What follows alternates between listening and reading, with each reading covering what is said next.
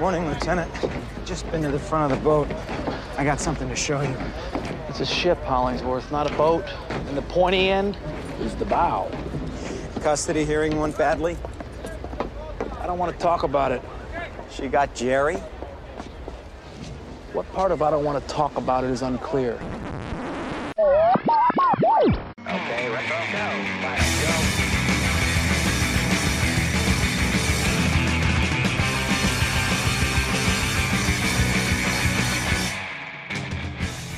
Hello and welcome. Welcome and hello. This is Wait. You haven't seen?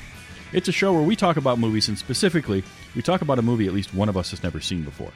I'm your host, Travis, aka TV's Travis. This is episode number 214, and our movie this week was 1997's The Relic. And here to talk with me about it, he'd seen it before, but he'd made me watch it. It's the rock god of podcasting, Charles McFall. Charles, how you doing? I am great, and I, I am excited to induct one other person into this this movie world. Oh So boy. I, I have things to say about this, but first, what I want to know is what's your history with The Relic? I went to the theaters and saw it. I don't remember if I went with friends, but 97, I would have been 17, 18 years old, somewhere Okay, in yep, there. yep. And it had uh, Tom Sizemore, and it looked like this monster flick, and it had supernatural superstition stuff. So I was all about it. And I don't know, just the one liners in it, just a little off the beaten path quotes that go on there that, that, that they say just kind of grabbed me. I, I always love a good monster film to it. And as we get into it, there's some underlying uh, social commentary in it that I enjoyed as well. Okay. So I did I this was my first time watching it. Um I remember it coming out because I remember seeing trailers for it. Tom Sizemore, um Penelope Ann Miller who I had seen recently when this came out with The Shadow. She was in that. Um and I don't for whatever reason I just didn't go and see it. And I don't understand why at the time because this should have been right up my alley. I love a good monster movie Um, and I was same. I was about sixteen uh, or so when this came out, and this should have been the thing that I would have loved. Might I might have been fifteen, but for some reason I never saw it, and then it just I heard some like not great things about it, and it sort of got out of sight, out of mind, and I didn't revisit it for a while. And I'd see it pop up on lists. People would talk about it a lot online uh, as the years went on and I just never put in the effort to see it. So you brought it to me. I thought this is perfect. I finally have an opportunity to watch this movie. And not only is it uh, Tom Sizemore, who I I like, I think he's a very compelling actor. It's that mid '90s kind of mid to large budget monster movie that you don't really see anymore Yeah. um, you know, Mimic and Deep Rising and those kinds of movies. And I love, like, I love Deep Rising. It's so cheesy, but it's such a great monster movie. So, and I also very much like this particular director. Peter Hyams is a director that I like because he made one of my favorite movies of all time, which is Running Scared. I, right. for my money, Running Scared is the best buddy cop film that's ever been made because I just think it's like it's all the best parts of a buddy cop movie. And this was I had a fun time with this movie. It is it has its drawbacks, and I will get to that. Um, but I think overall, this is exactly what you want your monster movie to be. Um, it's self-contained. It all takes place inside of the. Basically, Yeah. all of it is inside the museum, which is great. Um, and it doesn't try to go too large with anything. And I think for the most part, um, it it delivers on what it wants. I have I have one major um, issue with the movie, and some of it is how I watched it versus how maybe it was intended to be seen. It's a very dark movie. Yeah, lit wise. It is, it is- Yeah. The lighting is very dark in the movie. It is it just you mean half the time you can't see anything. Now I'm watching it on a computer screen. I'm you know taking notes while I do it.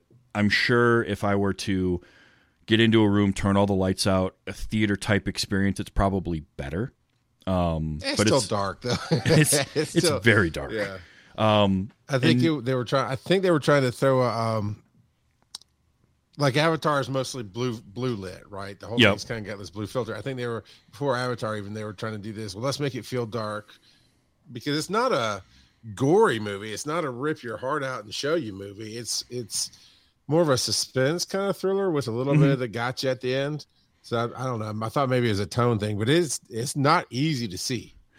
No, even in it's the daylight. it's not. Uh, and he had the same problem with because Peter Hyams also made uh, End of Days a couple years after this with yeah, Arnold, I dug that movie. and and that it was cheesy, but I liked it. Oh yeah, it's cheesy, but it's also very dark.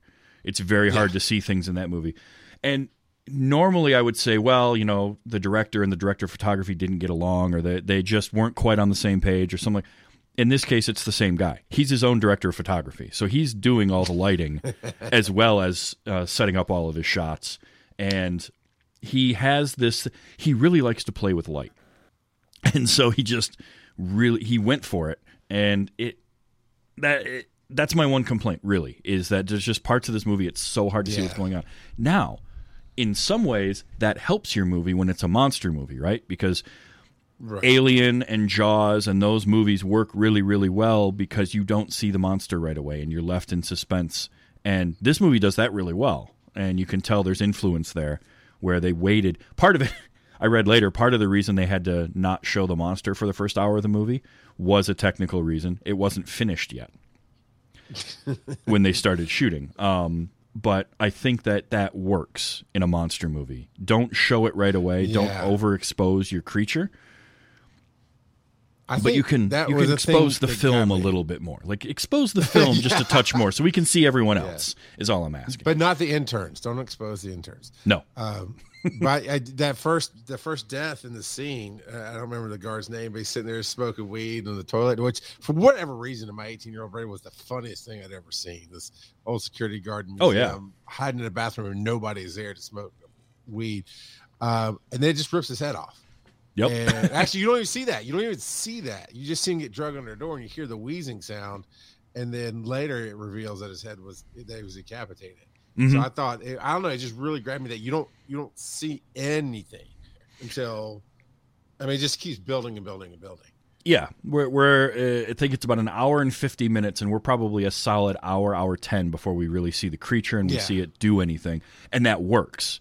Building that suspense works. Um, because you're left wondering like you see you know a flash of something or movement but you never get to see the thing full on. And you're right that's the other part of it is none of it's there's violence in the beginning parts of this movie but it's all it all happens off screen and all we get to see is the aftermath. Whether it's what happened on the boat or which i have questions about logistically like when did he kill everyone on the boat Yeah. um, because like he had he probably had to wait till he was in Lake Michigan before he did that, or is never getting to Chicago from Brazil. Like just the the way ocean lines work, I would assume, I I, unless they're like a throw- planes. well, shipping lanes would be a little different, but they I think it would be I think they threw a, had a throwaway line in there somehow explaining it, you know, with the hypothalamus and how he had to spread it out over time or he went to hibernation or something. Um, but that was it. The thing had three mysteries going on. You Mhm. had the why why did we have that crazy scene up front with the archaeologist in, in Africa or wherever he was. You're also trying to figure out what's going on in the museum Yep. and happening, and you're at you're trying to figure out what that ship full of dead bodies has anything to do with anything Yeah. because they don't really explain that that's the same ship that the artifacts come on. Yeah, they they do. It's very murky. Now, I learned, and I did not know this until today. This is based on a book. It's based on a Oh, I novel didn't called know that either. Yeah, the novel is called The Relic. Uh, came out in '95, and um, for the most part, same basic rough story structure. Um, creature ends up.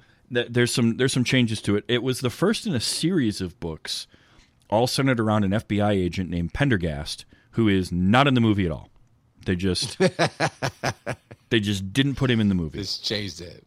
Yeah. Now, granted, the book came out in '95. They this movie came out in '97, and the next book in the series, I didn't, I don't think came out till '97 or '98. So, like that character, while it was a main character in the in the book, wasn't uh, like a character from a bunch of books yet. But Yeah. they kind of combined him with the um, character that Tom Sizemore plays. So, uh, a few uh, kind of narrative changes they made in the book. Things take place over a longer timeline. The creature is in the the museum for like seven years, Really? slowly killing people. Because what ends up happening is in the book, um, from what I read, and I haven't read the book yet, but I kind of want to now. I kind of want to. Yeah. Is it's got something to do with the the creature ended up back at the museum, but had those leaves or most of them, and so was able to like live off of those for a while Itself off of that. Yeah. before it started needing to kill people, and that also kind of makes the scene where they find that room with all the skeletons and everything make more sense. Is like it's been down there for years collecting victims instead of a couple of days. Yeah. Um, and the uh, like some names were changed around, some characters were kind of combined. Um, but for the most part, it's the same basic story. Which again just makes me want to find that book and, and read it because I think that'd be kind of cool because it was a New York Times bestseller. And that this is the thing that bothers me about the 90s. I loved growing up in the 90s. I loved a lot of stuff about it. But nowadays, there's actually quality trying mostly people try to put quality in their films. In the 90s, it was very much a rip and run situation with a lot of films. And, if this book came out in 95, that means they optioned it within the first six months to a year because Yeah. production takes a hot minute. I mean, if you rush it, you're talking about a year, and it came out in '97, so you didn't have a whole lot of time before, from the time the book came out to the movie, and it would have it would have benefited from a little bit more love and time and money. Yeah. Um, the book takes place in New York at the New York Natural History Museum. They refused to let them film there because apparently the so the book I guess has Don't a they lot. actually film it in Chicago? yeah, yeah. So they moved it to Chicago Yeah. because the the field uh, the Field Museum of Natural History in Chicago was like, we'll take you, we'll let you film here. Yes, yeah. um, which I thought was interesting, and that's something I learned after I watched it because, again, my favorite Peter Hyams movie takes place in Chicago. So I'm like, maybe this guy just likes Chicago. Well, it, sort of, but um, the book, I guess, is a lot more disparaging of sort of the upper management of the um, museum, as well as the the New York Museum was worried that this would scare people, like especially kids, away from going to the museum, so they didn't want that. Um, so they had to make the change, move it to Chicago, and uh, it, it works. I mean, a museum is a museum. I think, Yeah, for the story. and I think that setting it in Chicago does make for at least an, an interesting uh, place because I've been to that museum. I know it, so that was kind of cool for me personally. I'll bet. Um, and then there were other tiny little things like Linda Hunt's character, who I love. Linda Hunt is great, and I think she was she was underused in the movie. Um, She's uh, um, the head the head of the museum, right? Yeah. Yep. Um, her character in the book is a man, and so they changed that. They cast her. That's brilliant. I think she's a great, and she's a great presence to have. I just wanted like more of her in the movie. Um, and uh, but no, I, I had a lot of fun with this, and it was fun trying to then figure out um, some of that mystery. Like I had notes down with like, oh, this is a weird opening, you know, and then the guy gets all scared. Well, it turns out that what we saw in the opening was the same character we saw trying to get the stuff off of the boat. Mm-hmm. That becomes the creature. Spoilers. Um, Yeah.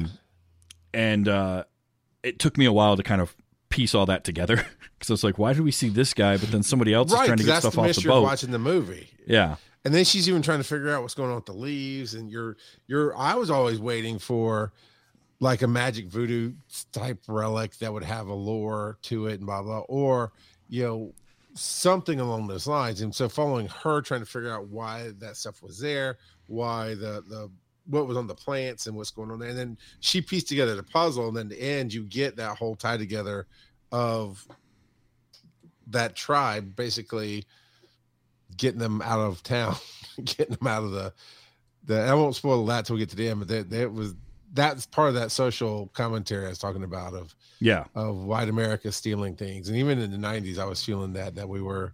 I listened to a lot of uh, Henry Rollins, hmm and um, he he he's uh, very outspoken about America and how we treat other countries, and so I was kind of in that mindset. So this really hit home there too. Oh yeah. Um, I did spend a good portion of the movie right up until his character gets, uh, you know, has his final scene with the the old man of Doctor uh, Frock, played by James Whitmore. Um, I kept waiting for his heel turn, like him to reveal that he knew something else. I don't know why. I just kept thinking, like, he's too nice. He's too Right. there's something's going to happen. He's going to reveal like he knew what was going on and he sent what's his name to to Brazil or he knew that there was something from Brazil yeah. and they wanted it back. No, didn't go that way, which is I'm glad. Like in the end, I think that that was the better way to go. But I just kept waiting for it. I'm like, come on, because I love James Whitmore is a great presence as well, and he's got that wonderful bassy voice, and I just liked his introduction where he's like, she's. She's rooting around in his office looking at the crates and they catch her. And he's like, Oh, yeah, no, I invited her in. No worry. Wink. Yeah. So that was uh, a lot of fun. Um, and he was Brooks in The Shawshank Redemption, which I only Okay. saw recently. Um, so he's Like he's for the first time only saw recently? Uh, within the last couple of years, yeah, about about a year, year and a half right. ago, I saw it. Um, so yeah, uh, and Dave Dufresne. and it's great. It exceeded my Oh, expectations. yes. It's uh, good. Um, and there's little moments in this that like when he goes to see the medical examiner after the first murder. Um, that Yeah, scene just it's cracks light, me up. even for a man's head. I love That's so. I, this is before. Let me think. Let me, no, I just become an EMT. Okay. Uh, I I uh, from ninety five. Yeah, so ninety six to ninety seven. I was getting my my EMT uh, number, so I was brand new, and so I knew some anatomy and physiology. But when I went on to paramedic school, this stupid movie always helped me learn the hypothalamus and the thalamus and the and yeah, that whole it's lighter even for a man's head. Just uh, it's the funniest line in this. Then later she says, uh, he, he said, uh, I lost uh, Jeremy, or, or she goes, I heard you lost whatever the dog's name is. You Yeah. The divorce. He goes, she goes, I guess you should have stayed up on your Alpo payments. and that's just such a throwaway line that cracked me up. Oh, And, it's so good. I might have captured that audio. We'll we'll find out later.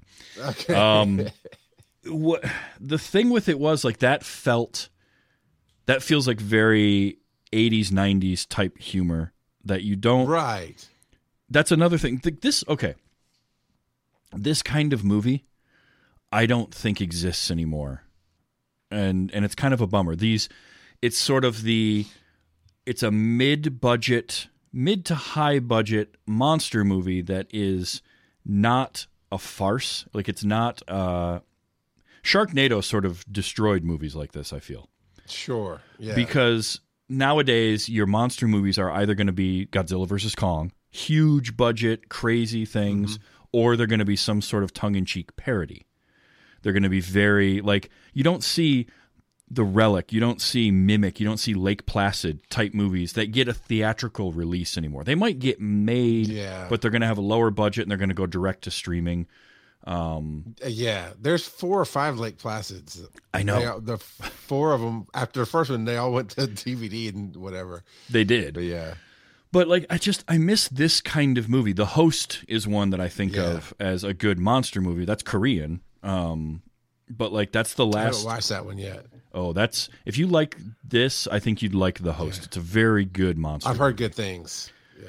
But I just miss this kind of movie. I miss these like just straightforward, here's a small scale monster movie. And you've got some they're they're always they make for a great type of horror movie and we just don't see them as often anymore. Um Jeepers you- and you Creepers was one the- I can think of. You- You've got all the puzzle pieces there. The stereotypes. You got the cop who's getting divorced, but it's not quite the burnout, so you can root for him, Mhm. right? You've got the the scientist, in this case, the lady scientist who we're rooting for because she needs the money. She's the almost the uh the princess to save, yet just like in Mario, it turns out Princess Peach can handle her own business type Mm-hmm. of deal. Then you've got the protagonist or antagonist, you know, the guy, the male trying to steal the grants and oh, you know, oh, you, guy. got you know the the heads of the you got the rich uh benefactors coming in playing the the the da- real damsel in distress and, and Mm-hmm. yeah you got all the puzzle pieces that you don't see executed that well you No, know? and and, it- then you just threw a monster in the middle of it and Yeah. what happened. And to do it all without it having to be full of like there are jokes there are moments of levity in it but it's not you don't have to have a wisecracking uh, sarcastic lead. You don't have to have everything be a joke. And the monster can be a real threat and it doesn't have to be something silly either. Like it doesn't have to be a tornado made of sharks or zombie beavers or whatever weird thing you want to put in a movie like it's just no this is a straight up monster movie and we'll throw some moments of of levity in there you know, here and there, but for the most part, it just wants to be what it is, and I kind of like that because you're right. You've got all your tropey things without them being like overused tropes either. I liked Margot Right. Green, Doctor Green in this, Pena- P- P- uh, Penelope Ann Miller, because you put it perfectly. The princess can take care of herself. Like she is fully capable and figuring stuff out, and she doesn't. There's no requirement, and there's no like moment where she gets saved at the end by Tom Sizemore's character, who sort of thinks that's his role, but then kind of figures out Right. that it like he tries to do that, but it doesn't work out, and she's fine, and he's okay with it. And I like that. That was that was cool to see for something from uh, a while back. That you know, even at that yeah, point, that we were, was different at the time. It was very different at the time. Um, and uh, the the character of Dr. Greg Lee, ooh boy, did I hate him. They did they they perfectly did that. Like he is just Yeah, from the moment you meet him, you just want to slap him, and it just gets worse, including when everything is going down and the sprinkler system is going, and there's a like they know there's something wrong. He's still trying to sell himself to the rich people to get their grant money. And you can see Yeah, like on the the rich guy's face is like, would this guy shut up? It was so And good. that's the kind of humor they did. They leaned into Mhm. those tropes and just turned them up to eleven and twelve, because she was asking him. She's going through the speech, uh, practicing or whatever, and later on, she asked him what he was going to say. He goes, uh, "Hello, rich people, give me your money," or something Yeah. And that actor, he, I've seen him in a few things, but he was always that typecast. He was always just this super angry, out to do the most obvious corrupt thing that you could see coming in any film. So yeah, you, the second he pops up, well, they set the tone like instantly. Mm-hmm. She's going to get the grant, and then wait, no, haven't you heard? I heard, Yeah. and yeah, then also then he shows up after you get flipped on him before you, for that. So Yep, and you had the um uh the stereotypical mayor, right, who just cares about elections yeah, and he's throwing his weight around and he's played by Robert Lesser who is a Peter Hyams staple. Um he's been he was in Running Scared, I remember, but he's most famously you probably remember him from Die Hard. He was the guy in the beginning of Die Hard that's on the plane with John McClane and tells him to go to the hotel and make fists with your toes. yeah, That's the same actor that's playing the, the mayor in this movie. And for some reason, because I've seen both those movies so many times, his face is just burned into my memory. and he is just this smooth. I love the scene where he calls. Um, because, okay, so the head of security of the uh, museum was a tropey character that felt weirdly forced in, where he's the one that's like at odds with the police lieutenant and wants wants the police presence gone because we only saw him in one scene before that and he didn't say hardly anything. And then suddenly he's like no we don't need to have you people here and we don't need this going on and all that kind of stuff. I'm like wait where did this come from? Why is he a why is he a dick now? What, what, what happened there? But he he gets the phone call from the the mayor and he's like hey lieutenant it's for you. And the mayor just immediately goes into like campaign mode and he as he's getting dressed. And what i liked about that was then later on when he when he uh talks to the mayor over the walkie talkie he has no memory like he doesn't remember it's the same police lieutenant at all that's such a tropey especially 90s really 80s and 90s Yeah. really treated like mayors of cities like that uh, so We- i kind of it was down with the man. Oh, yeah. anything that was in charge of anything was in, was evil. yep Which is probably why the book didn't treat the the museum uh, top brass very nice. No, Just- I also read that in possibly one. It was two authors, and it's possible that one of the authors had a bit of an axe to grind with the Natural History Museum. I don't know.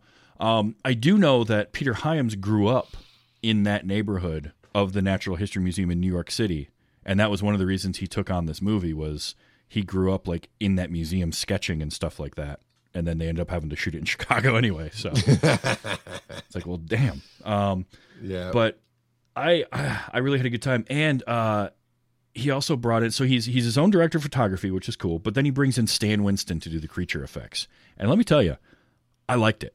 I liked the creature. yeah. Um, Saga.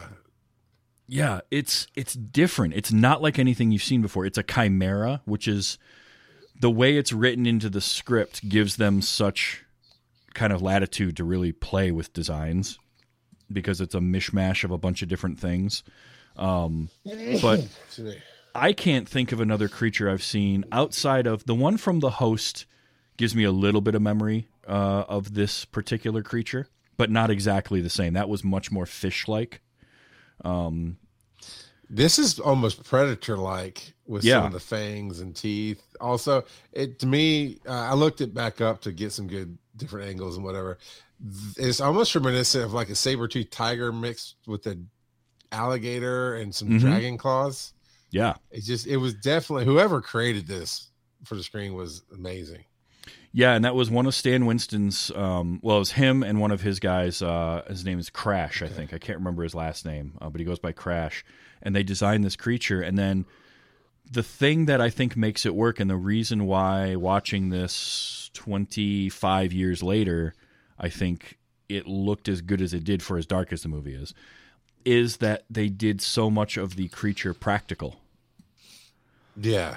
And because you can see the parts where it's CG'd and they stand Yeah, out a little the- bit. The very end scene when you got fire going on, yeah. Even in the '90s, it kind of stood out as not great. Yeah, and that I learned was uh, additional. So the original originally things ended where she threw the the canister and it blew up and the thing caught on fire, and that was the Okay. end. That was how it. That was how she defeated it.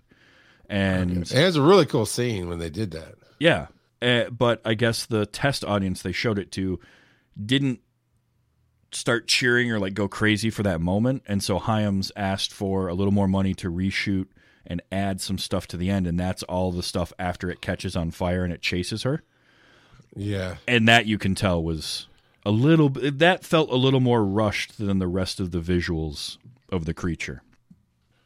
Um, because the fire didn't quite match up. Like today, you'd be able to match that a little bit Yeah. better. It looked like animated, an animated thing on top of uh, a back. plate. Yeah. but then the '90s computer animation was fairly new. Mhm. You know, so even then I was like, "Oh my god, it looks so cool." Only now can I look back. and, Oh no, I totally see what they did and how they Yep. did it. But yeah, it, it was still. I mean, it was rushed. The whole thing was rushed, and it still came out pretty. I just would love to see what it do when they had a perfect budget and perfect time. Yeah, because the all the all of the practical stuff looks great. It really did. They made a they did a good job creating that creature, and you're right. It's got that saber tooth tiger kind of in those weird predator type mandibles, and it's it's like the Mhm. the face of that thing was designed to do exactly what that creature needed to do, which was rip heads off, because those Yeah. those big tusk things would like perfectly wrap around the head and sort of set it in a spot where it was easy to then pop it off like a dandelion. And you only see that like once. So Yeah, they don't really drag that out. Yeah, no, it's great, but I'm saying it's not like, oh, you see it and all of a sudden that's the finishing move every time. Like you're playing a wrestling game, you get the same move. Yeah, you only, they don't they don't play it to death, which I enjoyed. I thought it was really cool. No, and that's that's again the um the advantage of taking so long to show your creature is up until that point you've just seen what it is capable of doing but not how it does it. And so it saves that one really impactful moment where you had somebody running towards camera and the creature behind them and it grabs them from behind and you see that move and I'm like, "Ooh, that's good." Yeah, Um, but I like too that like you know it's Penelope Ann Miller. It's the scientist that defeats the creature with uh, with Chekhov's uh, flammable room because they make mention of it earlier when they're in that room and yeah, Sizemore's like, "Oh boy, don't light a match in here." And sure enough, Yeah. that whole room. You, as soon as she goes back to it, I'm like, "Oh, this room's going to be on fire soon." Like the whole thing, and And sure was- enough, done so brilliantly because it wasn't an action hero ending; it was an action scientist ending. yep, and because uh, only when she was running, and I saw them that because they preload that too the the um, tanks where they had the beetles and whatnot to take off the the skin off the bones of, of animals. Yeah. and they're hermetically sealed or whatever it is. And I was like, oh, there you go. And sure, and that's the only because like how when I remember watching it, I remember going, how are you going to get out of this? Mhm. There's no way. It's faster than you. It's bigger than you. It's on fire, and that's not hardly slowing it down. You're a scientist, and then into the tank she goes. And like, oh, brilliant. yep. She brilliant. jumps into my good. my note was, "Ooh, she hid in the rhino soup." Yeah, the- yeah. um but you know, it wasn't uh, the the water in that wasn't hot, so she would be fine that time of night. Um, but yeah, and, and it was a good ending. And then you know, it comes back to there's Tom Sizemore. He's on the other side of that door. Um, because it was the explosion that blew the door open finally. He's stuck there. He couldn't get around. Um, but all the most of the people got out through the tunnel um, and pop up on the other side of the street. And there's the mayor and there's uh, um, you know his wife and all that. But the rich people, the two rich people didn't, and they were sort of the like what happened to them because did did we see them get attacked? Or are we just sort of supposed to assume that they did? Because I, don't remember we- anything. So there's a, a spot in the in ballroom when it, I think I can't remember if it's before or after it's on the roof and broke the glass out. Um, but I remember there's water sprinklers, everybody's wet, and it's right after uh, the male scientist had asked for the money even again, and and while this is going on, and he basically betrays him He tries to run. And so they get killed, and he thinks he's getting away, and then the tail gets him or something. Mm, that's what it Uh, was. It's been a minute since I watched, but yeah, it's like you don't really see it happen because you're focused on him betraying them and, and turning his back and running. Yeah. Because I know he gets it when he tries to run back into the superstition area. Yeah. Um, okay, backtracking a little bit, and I, I tend to do this when I start talking about a movie because I remember I thought it was really weird the whole scene where she goes into that uh, that area earlier on at night. hmm Like this is after. So you work in this museum. They found a dead body that was just Right. mutilated in the bathroom, and then later that night you're going to walk around part of it in the dark at night with no one else in the building, or you think no one else is in the building by yourself. And then she hears the breathing. Yeah, Yeah. like wait a minute, no, that's not. What are you? What are you doing? Um, so I thought that was strange. Also, like Yeah. the kids. The, there was the kids subplot at the beginning that sort of never went anywhere. yeah. Like that felt like a Nowhere. that felt like a weird fake out. Um, because and they sort of brought it back later on with the homeless man, but that also was very confusing to me. The homeless man was the red herring. That was a '90s trope as well uh, with with any kind of scary movies or something like that. It's like, oh, you think you've got something solved, and then it's not. You know, oh, it- the homeless man got killed, and he was a bunch of stuff was found, so it must have been him that decapitated the guard, even though that was Right. not anywhere in that narrative.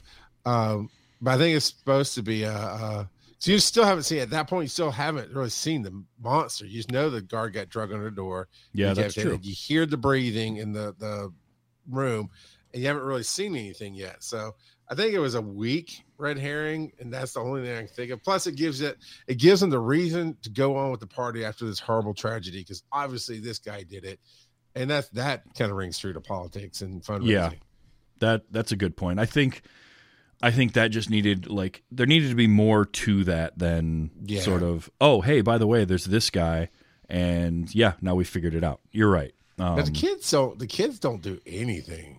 No, they they make a big point of showing them early on and like having them get stuck in the um which that was another one I read um that Hyams had had a dream like a nightmare when he was a kid of getting locked in a museum at night. And so I feel like that was him kind of putting his dream into the movie. But it never goes anywhere. They have the one moment in the and I thought and I think a movie today might, depending on if it's a studio movie or not, might go the route of having the creature kill the kids. Because I thought, oh, did we just see the creature attack the kids, and we're going to find out afterwards that they that these two kids died or something, and they didn't go that route. Um, but all we see is like them get scared, and then it's Tom Sizemore being like, "All right, I want them taken to whatever station and get a psychologist over there," and then we never hear about him again.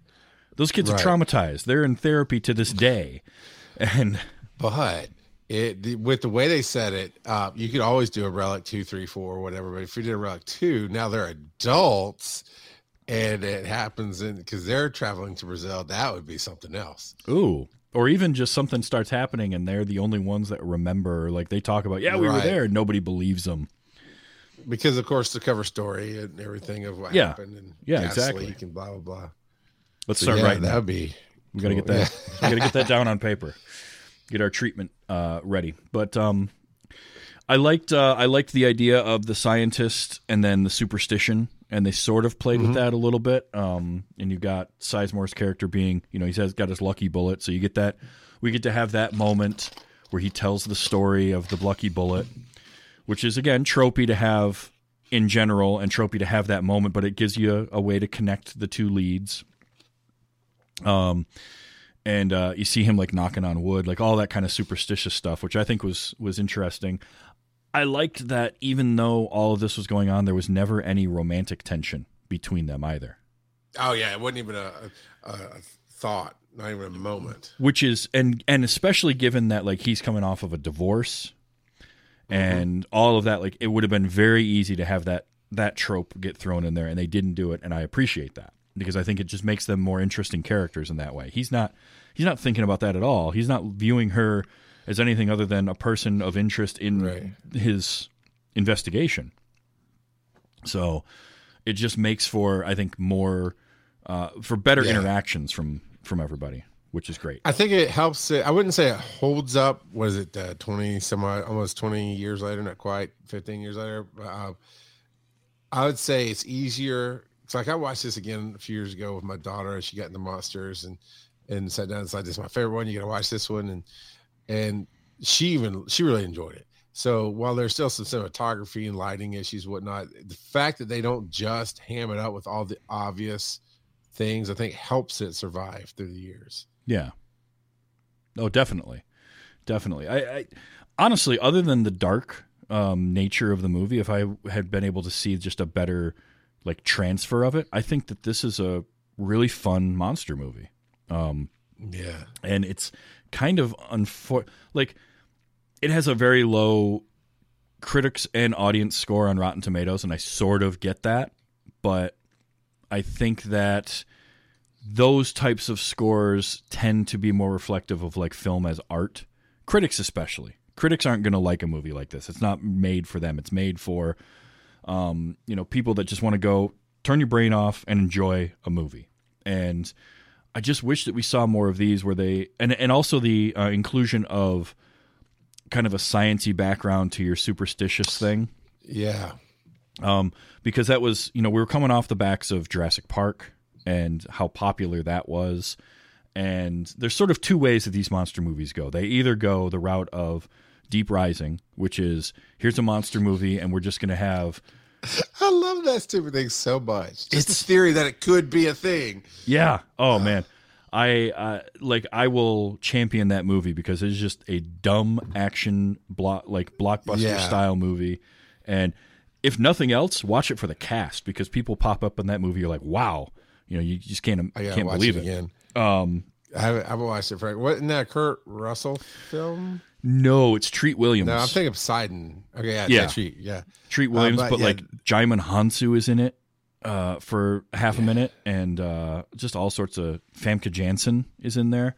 Um, but like that movie, I Love her so much. that movie just unabashedly is like we don't care about science at all. We're not really going to try to explain anything. We're just th- this Other is than- happening on a boat. Uh, right, but other than they, they, at the very very beginning, they're like the Marianas Trench, blah blah blah, so Hmm. deep, and and there are creatures in this world we haven't even discovered yet, which actually went on to be really really true later on. Yeah. um, you know, and it's like, well, this creature they took in real life is about you know as big as a hand. Mhm. But what if it was at the bottom of the ocean and can grow? And, then, and that's Yeah, it. that's That's true. the only science they put in. Then the rest of it was like, good luck. Yeah, just hand wave a little science at the beginning and go. Yeah. And like this movie sort of does a similar thing, but it at least tries to bring in some DNA stuff and like again, it's sort of that mixture of like science and pseudoscience and Yeah. the kinds of stuff that I just uh this Mimic is another one that did that right around the same time. Um I think Mimic came out was it the same year or was that before? I, I'm bad with years and movies, but it's around the same time, a couple within three years. Same year. side. 90 Forest Whitaker, 97. wasn't it? Yeah. Cuz that's Mira Sorvino. Um Yep. and uh who else is in that? No, Charles S. Dutton. That's who it was. Oh, my bad. Um, and that one's that one's Guillermo del Toro. But similar, Really? like yeah, um, that's actually the first movie I ever heard his name attached to was Mimic, uh, back in the day. because I See, think I he, love his art style. I just don't like his direction style. I've had that same conversation with a few people. Like they really like his visuals, but some some people I know um, are like, yeah, I, but he really gets very heavy handed with the well, humans are the real monsters. It's like no, I, I, Oh no, I'm okay with that. I just what was the one he did with um, World War II and the little girl? oh Pan's Labyrinth. sure- Pan's Labyrinth. I just the, it took the fantasy away, and I didn't care for that. You He know, has a It's like Yeah, he's he's got a way of like the fantasy in a lot of his stuff is escape from the horrors of reality. And sometimes I know a lot of people that just they want more of the fantasy end of it. They don't need as much of the like I just like it to be real, not fantasy. I guess when I'm watching these movies. No, know, I like- could see that. Yeah. Yeah, and he's always blurring that line. He's like, is it actually happening Yeah. to this person or are they like escaping into their own head? Um, but again, like these are those are movies that um that all came out around the same time and we just don't see them like this anymore, like Mimic. Um, which they made a Yeah. couple of those, I know. There was I think a sequel or two to Mimic. Um, I'm kind of bummed that uh this movie wasn't able to get any kind of a sequel um, because the book actually did. There was a sequel to the book called The Reliquary. Uh, I think I'm pronouncing that right. But this movie bombed so hard that, which is also crazy to think because it came out, it was number one at the box office week one of its release and then fell off a cliff because it didn't even make its budget back.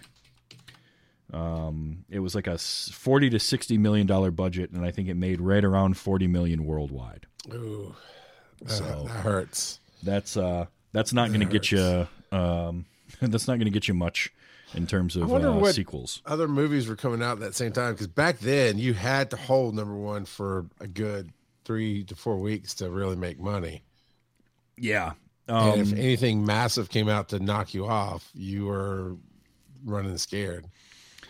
it was January of 97 when it released, which I think also doesn't help it that they kind of January is sort of that dead especially in the 90s was like a dead period because it's the post Christmas and you sort of January February is where you dump the movies you don't really think are going to do that well. Um and I, I remember marketing for it, so I'm kind of surprised that it didn't do as well as it could have. I think in a summer movie release, this probably does a little bit better because even if the sequels are all direct to video a la Lake Placid, I feel like it's that. le- I feel like this is that Sure. level of movie. I don't think this is any Yeah. better or worse than Lake Placid. I give you that. it didn't have Betty White, but it'll do. Um, Well, I mean, yeah, you can't have everything. yeah, right. I love. I Lake loved Placid. Lake Placid. Oh, it's, yeah, it's so dumb and it's so good. Like I just love a dumb monster movie like that. That isn't dude. Yeah. I want I want my monster movies to take themselves seriously, but not too seriously. Like Lake Placid is perfect at that. The the the crocodile, the alligator, it's a it's a threat. It's a real threat. Bill Pullman, I think, is good in there. But then you also throw Oliver in Platt. Oliver Platt being like going Love full him. Oliver Platt and Betty White feeding cows to it, and like Yeah. so you get both. It's it's ridiculous, but also like scary at the same time, and that works. I want that balance to a movie um, Yeah. I agree. and especially a monster movie because you're already going outlandish with a monster in your movie anyway w- whatever that monster may be so let that be a real threat and then sprinkle in some some humor but the when you go i i start to check out unless i'm going to sit down and watch it with a bunch of people and some beer i start to check out on something like a sharknado or that type of movie that are sort of way too tongue in cheek because at that point I'm like, Yeah. well, but I've the joke should come organically. It shouldn't be forced on me. You know, what makes a movie an episode of Mystery Science Theater so much fun is that they're watching a movie that was made earnestly. You know, the guys that made Yes. Manos: The Hands of Fate weren't trying to go out and make a silly movie. They just didn't know how to do anything, and they made a terrible movie. Uh, and that's what makes poking fun at it fun. But I feel like when the filmmakers get too much in on the joke, that's when you start to lose me. Now, I will still enjoy and watch a movie like that, but it's got to be in the right situation. Well, the only one I can think of that worked for me was Evil Dead. You know, Evil Dead tried to be a Mm-hmm. serious movie that went sideways. They realized it went sideways, made a sequel that was just a remake of the first as a comedy, Yep. and then uh, Army of Darkness. But now they got New Evil Dead coming out. See, for me, it's the worst, right? It's like, no, I get, it. I like that. It, you lean so well into the comedy because Bruce Campbell and all that jazz. Mhm. It just, we were there for the one-liners. Period. The rest of it was just set dressing. Now they're making it a real horror film. I was like, I can't. I can't. It's not for me. I can't do that. Although I will give them credit for not trying to recreate Evil Dead 2 Yeah, Like, they're- I'll give them they're- that.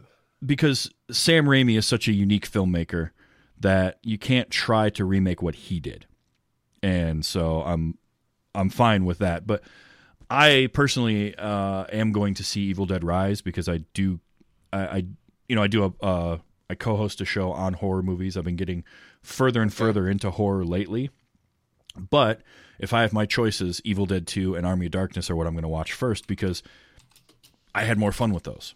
Um, and I'm with you, but but that's the rare. That's kind of the that's a movie that's an exception to the rule, right? That's a movie that exactly, exactly. like Evil Dead 2 proves that not that you can do that, but you shouldn't try to. Like they didn't try to with the first Evil Dead, but then they leaned into it. But Right. and it's always a a case by case basis too, because something like um, oh, I'm trying to think of one that I saw that I really liked. What was the the silly low budget thing with Hacker Man and uh, it was like a short. I think it was only an hour long or so. I don't remember now, but like that was a cheeseball movie, but for some reason it worked for me. I don't know. It's it's hard to say, but I just remember watching movies like this in theaters and missing being able to go to a theater and see something like The Relic or um and I bring up Jeepers Creepers and that's a tough one because the filmmaker that guy's a problem. The the guy that created Jeepers Creepers uh ended up going to prison for some not great stuff. So um but like that type of a movie is what I miss having available at uh, a theater and getting that experience of going in and sitting in a theater to watch it. So I agree. I agree. I mean, we don't get. See, I I love the Expendables. I like that. Turn off your brain, watch an action type film, and the Expendables bring that back for me. Um, but you don't.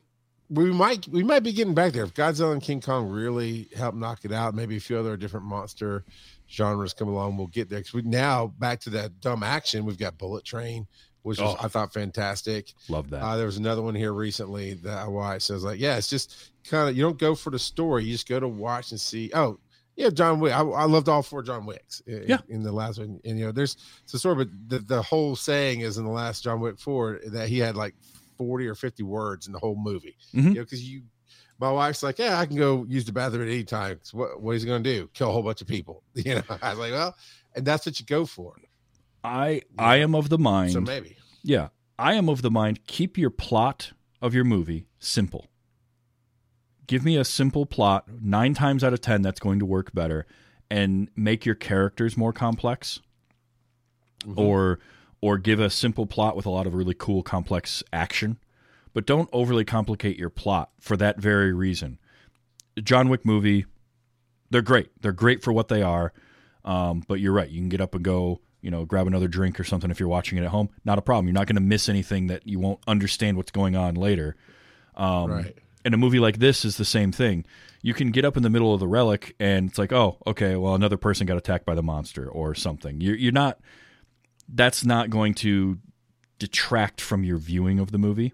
But I also think that a movie like this, you can rewatch and you'll pick out more things. Like the second time you watch it, now you're like, okay, so this is the dude and he's drinking the leaves and something weird. Because at first you're just confused by it.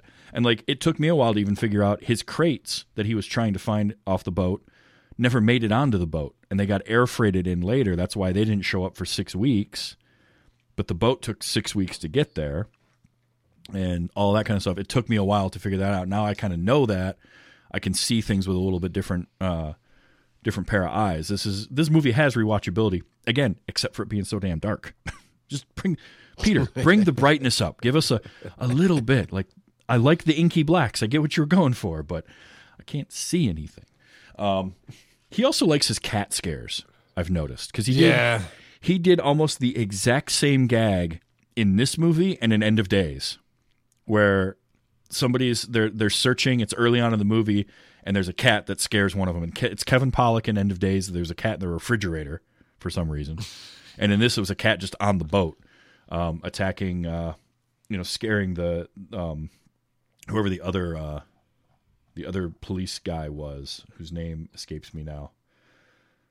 Uh, Hilda, not Hildegard, Hildegrast? No, no, Pendergrast was in the book. Hollingsworth, that's who it was.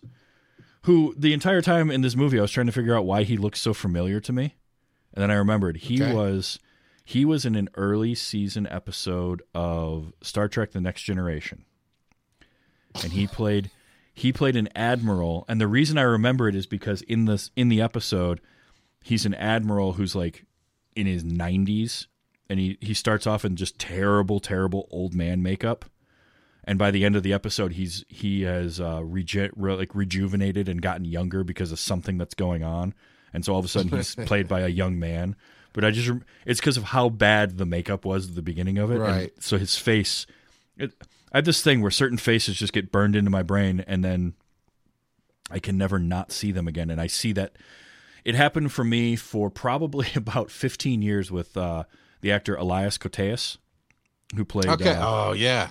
Like Casey Jones? forever. I was Casey Jones, and I would see him in something Yeah. else, and I couldn't like I couldn't put his Yeah. name in my head, but I'd always see his face, and I loved him. And it's it's like that Yep. with uh, the actor's name is Clayton Rohner, played uh, Hollingsworth in this, but I see him in stuff occasionally, and I'm like, that's right, he was in Star Trek. For some reason, that's just how I associate people.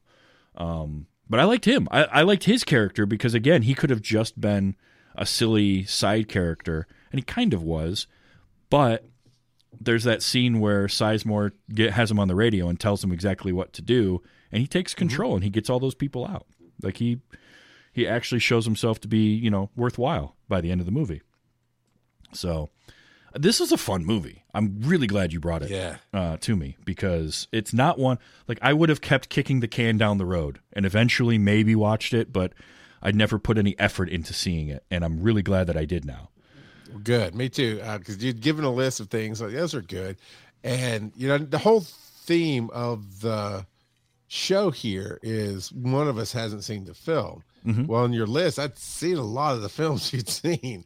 You know, like Yeah. the rundown. You know, I'd love to, but but so yeah, I'm glad I brought it because it, it, it's a lot of fun. And the thing I loved about it the most is, or I guess one of the things that just stuck with me the most was not that it was a dumb monster flick, and and I've been on little trivia shows where like, if you could own a monster, what would it be? I'm like.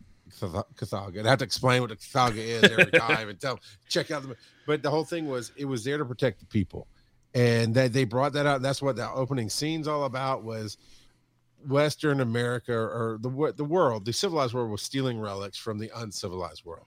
Yeah. and so they they drugged him, and this specific bead and, and different chemical makeup of this plant or whatever. Essentially, they feed it to a warrior. Typically, the warrior turns into this monster, kills all the enemies, and eats them, and then goes off and starves to death because they, they go up and hide in the trees. Yeah. And there's this idea that they did this to the guy, but then sent him back home to then wreak, wreak havoc at home was was just brilliant. And and just the whole thing made sense. The lore, the protecting of the people, you know, and again, it hit at a time when I was starting to see how, you know, I'd grown up, Star Spangled Banner, and I was starting to see that that's not always the right case in the world. And I just, I, I loved the commentary on.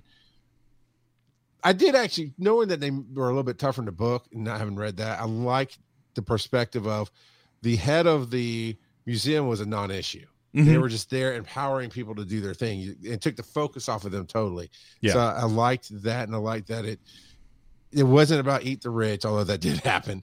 Uh, it was very much just a you shouldn't mess with us, and it was just non-sympathetic. Just took out everything in its way. Yeah. And, and it was really cool that way. And I just want to make sure to hit on that. Uh, that I think that was the whole underpinnings of the storyline was don't go mess with people because protectors will arise. Yeah, absolutely. No, I, I like that because again, that's that uh, rewatchability and those layers that you get. Like the first time through, you're just watching a fun monster movie, and I will watch this movie again. And when I do, I'm going to see it with a lot of that in mind now because I have that in the back of my head. And little things like Good. you see him go to the dock in the beginning of the movie, and he wants to get the crates off of there, and he's so in, intent on doing that, and you Right. think you you think it's like something's in there that he needs to get out that that he's afraid Yeah. to let get there, and turns out no, exactly. He's he was looking for the leaves so he could eat those leaves and like sate that hunger that he was starting to feel. And he instead he gets stuck on the boat and changes. And his leaves were back on the dock. Um which again is why it's kind of cool the way he goes and ransacks the office when he gets there because he figures that's where it's going. And he was too late. Like by the time he got there they had already gotten rid of him. Like that kind of stuff. I really like that. So yeah there's that rewatchability and that that cool layering to the story and it also again makes me want to go find the book and read the book. And see how different that is and and if they hit on those same kinds of topics or not. Because i can kind of see that happening too. But um yeah this was a lot of fun. Now i did capture some audio because for the most part it's a lot of screaming and monster noises in the movie. Um but there are a few good lines that i couldn't pass up. And one of them you've already mentioned was the medical examiner uh, who Yeah, she's the best. she's in the movie for all of like a minute but has just one liner after the other. And it and i love that tropey medical examiner that's like that. I, I always will love a character like that. And because the poor guy lost his dog in a custody hearing. Which we haven't really talked about enough but like that just is so ridiculous and i love it. And and then you know she she says this to him You shouldn't have been late on your Alpo payments. your Alpo payments oh it's so good And it's so because you're actually in the scene, you're focused on something else. So if Yeah. you just you just have to catch the line when she says it because he's he says something smart to her and he's moving, the camera's following him, and you just get that off camera. You Mhm. shouldn't have been late on your outpost. It was like, damn, Oh, it's so just good. Um, Yeah. The uh, Dr. Frock, the kind of head of the department, um, played by uh, James Whitmore, who, again, he's just got a very smooth delivery. And when um, Penelope Ann Miller's trying to explain to him, like she's railing against superstition, and then they have this Yeah. exchange. Using superstition to bring people to the museum is like hiring topless ushers for the Bolshoi Ballet. Well, if they did, I might go to the ballet. Oh my goodness. Yeah. I, I, I forgot about that line. But I remember going, wow, I would go to the ballet if you did that. Of course. Let's get people in. And I will. That that is one thing I think Peter Hyams, as a director, does a really good job of. The way his dialogue is in movies is very quick without feeling like Aaron Sorkin writes really good dialogue, but it always feels like it's like it's actors reading lines written by Aaron Sorkin Yeah. and there's something with the way Peter Hyams directs people that their conversations always feel very fluid and very natural. And that was an example of one because he's just right there with like, well, yeah, then I'd go to the ballet more. Um, it's one of the reasons that Running Scared works for me so well is the chemistry of Billy Crystal and Gregory Hines and just the way the dialogue is delivered throughout that movie feels like real friends bantering back and forth instead of actors playing friends bantering back and forth. Then you would probably like the Road to movies, Bing Crosby and, and uh, Bob Hope. Oh yeah. Oh yeah. Yeah. Because that's just such a friend thing. Yep. Um, this was the line that I remember from all the trailers from Tom Sizemore, We may have somebody on our hands who makes Jeffrey Dahmer look like a Cub Scout. and that was in like every trailer for the movie. Uh, which, you know, that's a some pretty good shorthand to like give you an idea of what we're dealing with here, especially early on when we've only seen. Well, I guess by that point we had seen one one killing because we had seen the aftermath of the security guard. Because that was when he was talking to Linda Hunt and the head of security. Uh, I don't remember what this one was. Let's just play it. Murdered. I'm betting was Colonel Mustard with a candlestick. Oh, that's right. That's why I captured it because the way he says that with the candlestick. Oh, I hated that guy so much. Oh, Doctor Yeah. Doctor Greg Lee, you're just like, can the monster just eat him already? Like, when is it going to happen? We need this to happen. he was like one of the last ones to die. It took forever. Um, I know. Um, so this one was when they're they're uh, in the bathroom dealing with the the dead security guard, and the one crime scene guy comes out of the bathroom stall talking about they found half a joint in there, and he says, you know, smoking some pot on the potty. Yeah. Like there was a Such a dumb line. It was. It was a really dumb line, but there was like this weird kind of anti-pot moment in the movie. But I did like Sizemore's character's reaction. Pot's a misdemeanor. Decapitation seems a bit severe. Decapitation seems a bit severe for a misdemeanor. Um, let's see. Oh, uh, he really loves that dog. Yeah, he really loves that dog. It's like, yeah, no, I, I totally get it. Uh, and then I think this is the medical examiner again. The skull is empty. That's what it was. The skull is empty, and I'm like, oh, that's a good sound clip.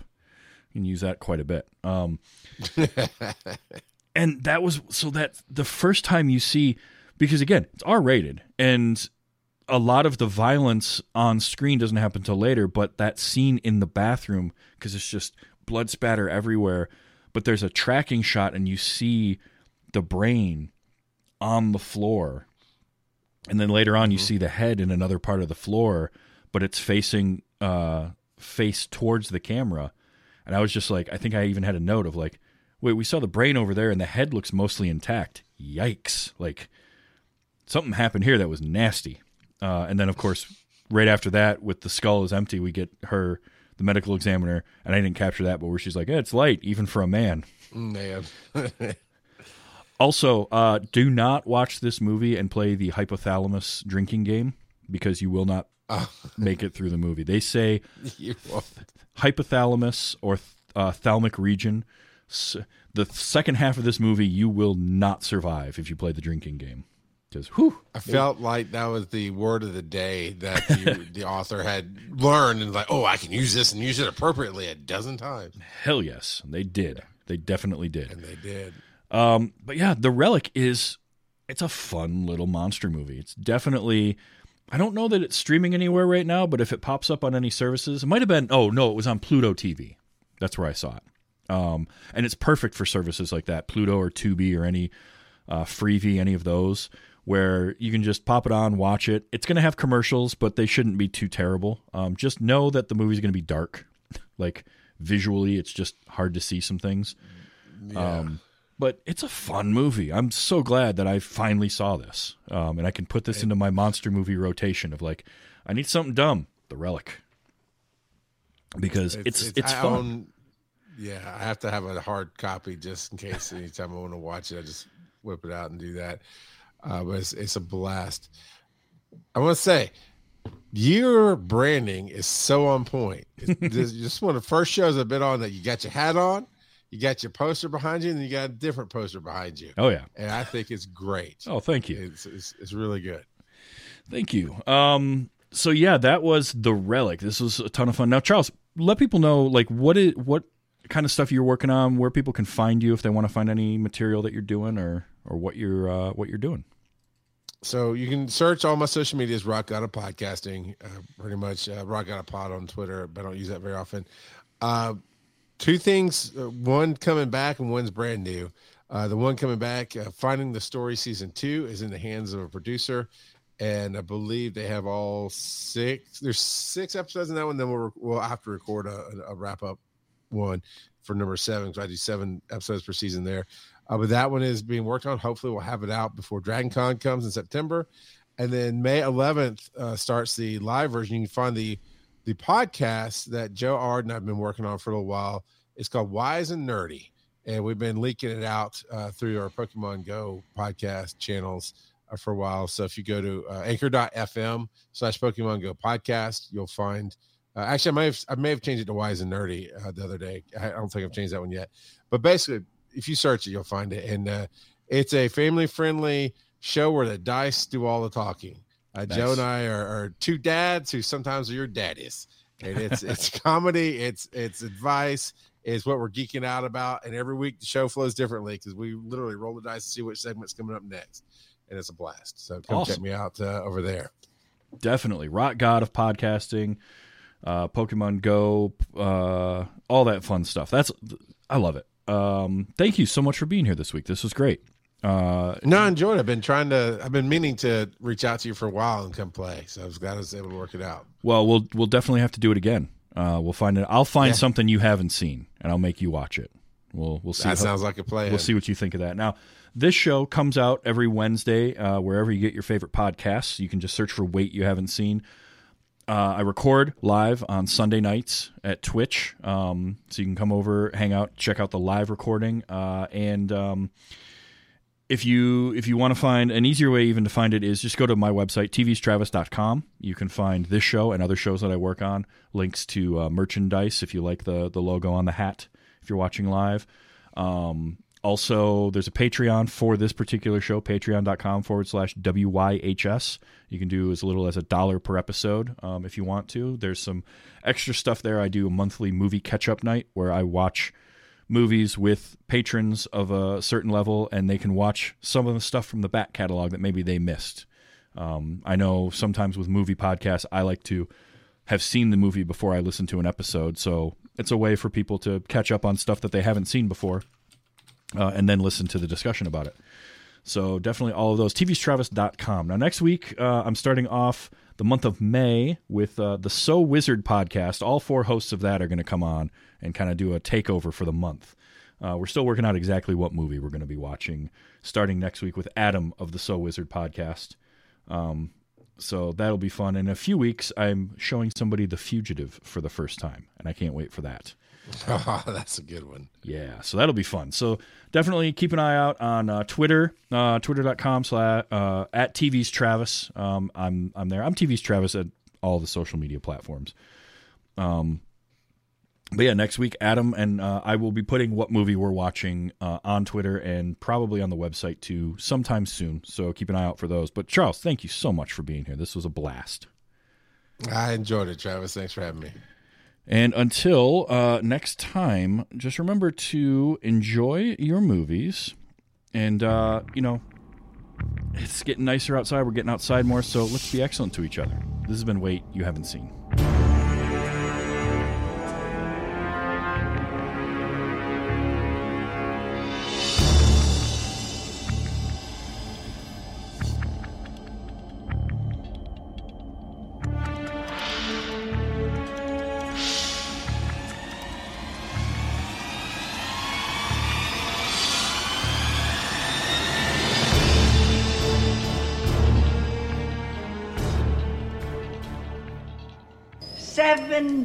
Decapitations in one week. Don't you just hate someone who only takes head and never gives it?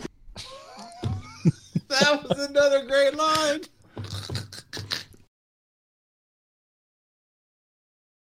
Diamond Club hopes you have enjoyed this program.